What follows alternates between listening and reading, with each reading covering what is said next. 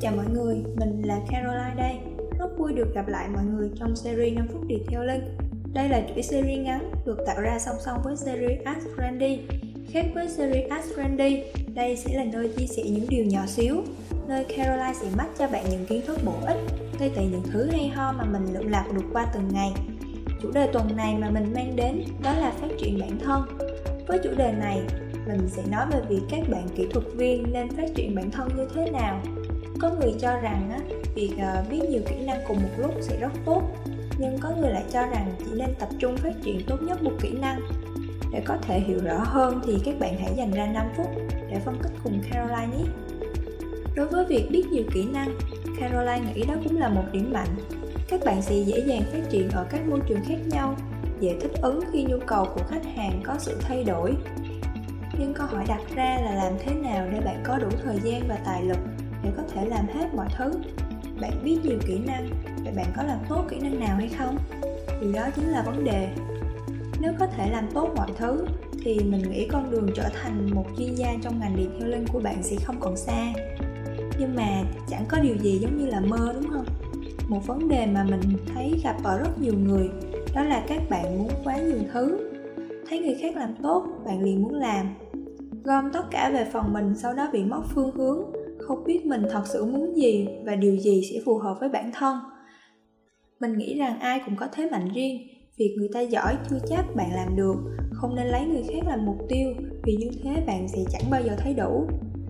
Như anh Randy có chia sẻ trong một bài viết gần đây, thì link bài viết mình sẽ gắn ở dưới phần mô tả cho các bạn ha. Thì chia sẻ của anh cụ thể như sau. Học phí dùng để mua hiểu biết của người khác, rồi bơm vào người mình, như là bơm máu vậy thì điều đó cho thấy là nếu mà mình truyền nhầm nhóm máu thì khiến cơ thể bị phá hủy, gây sốc, thậm chí là tử vong. Kiến thức cũng vậy, học quá nhiều thứ cùng một lúc, thấy cái gì hay cũng học sẽ khiến cơ thể không tiếp nạp được, không giỏi một thứ gì, tệ hơn là học xong không nhớ gì.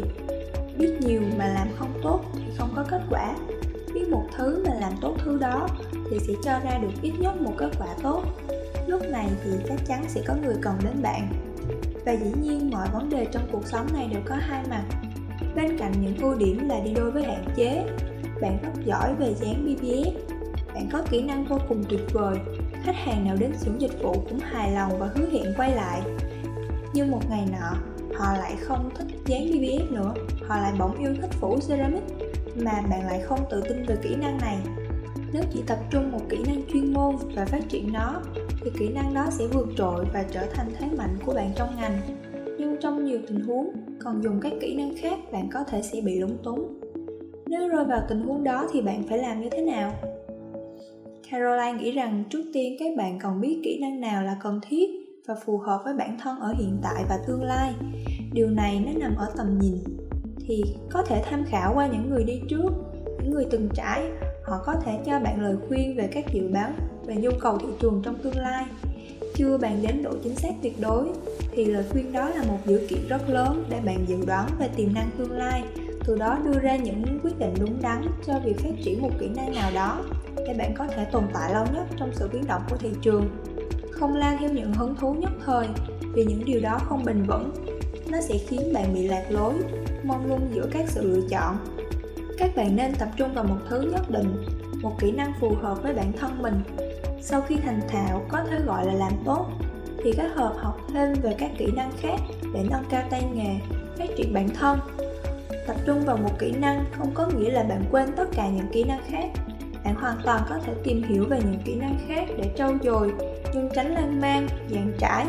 Hãy phát triển kỹ năng chính một cách chuyên sâu nhất, sau đó lóng son sang các kỹ năng khác cũng chưa hề muộn.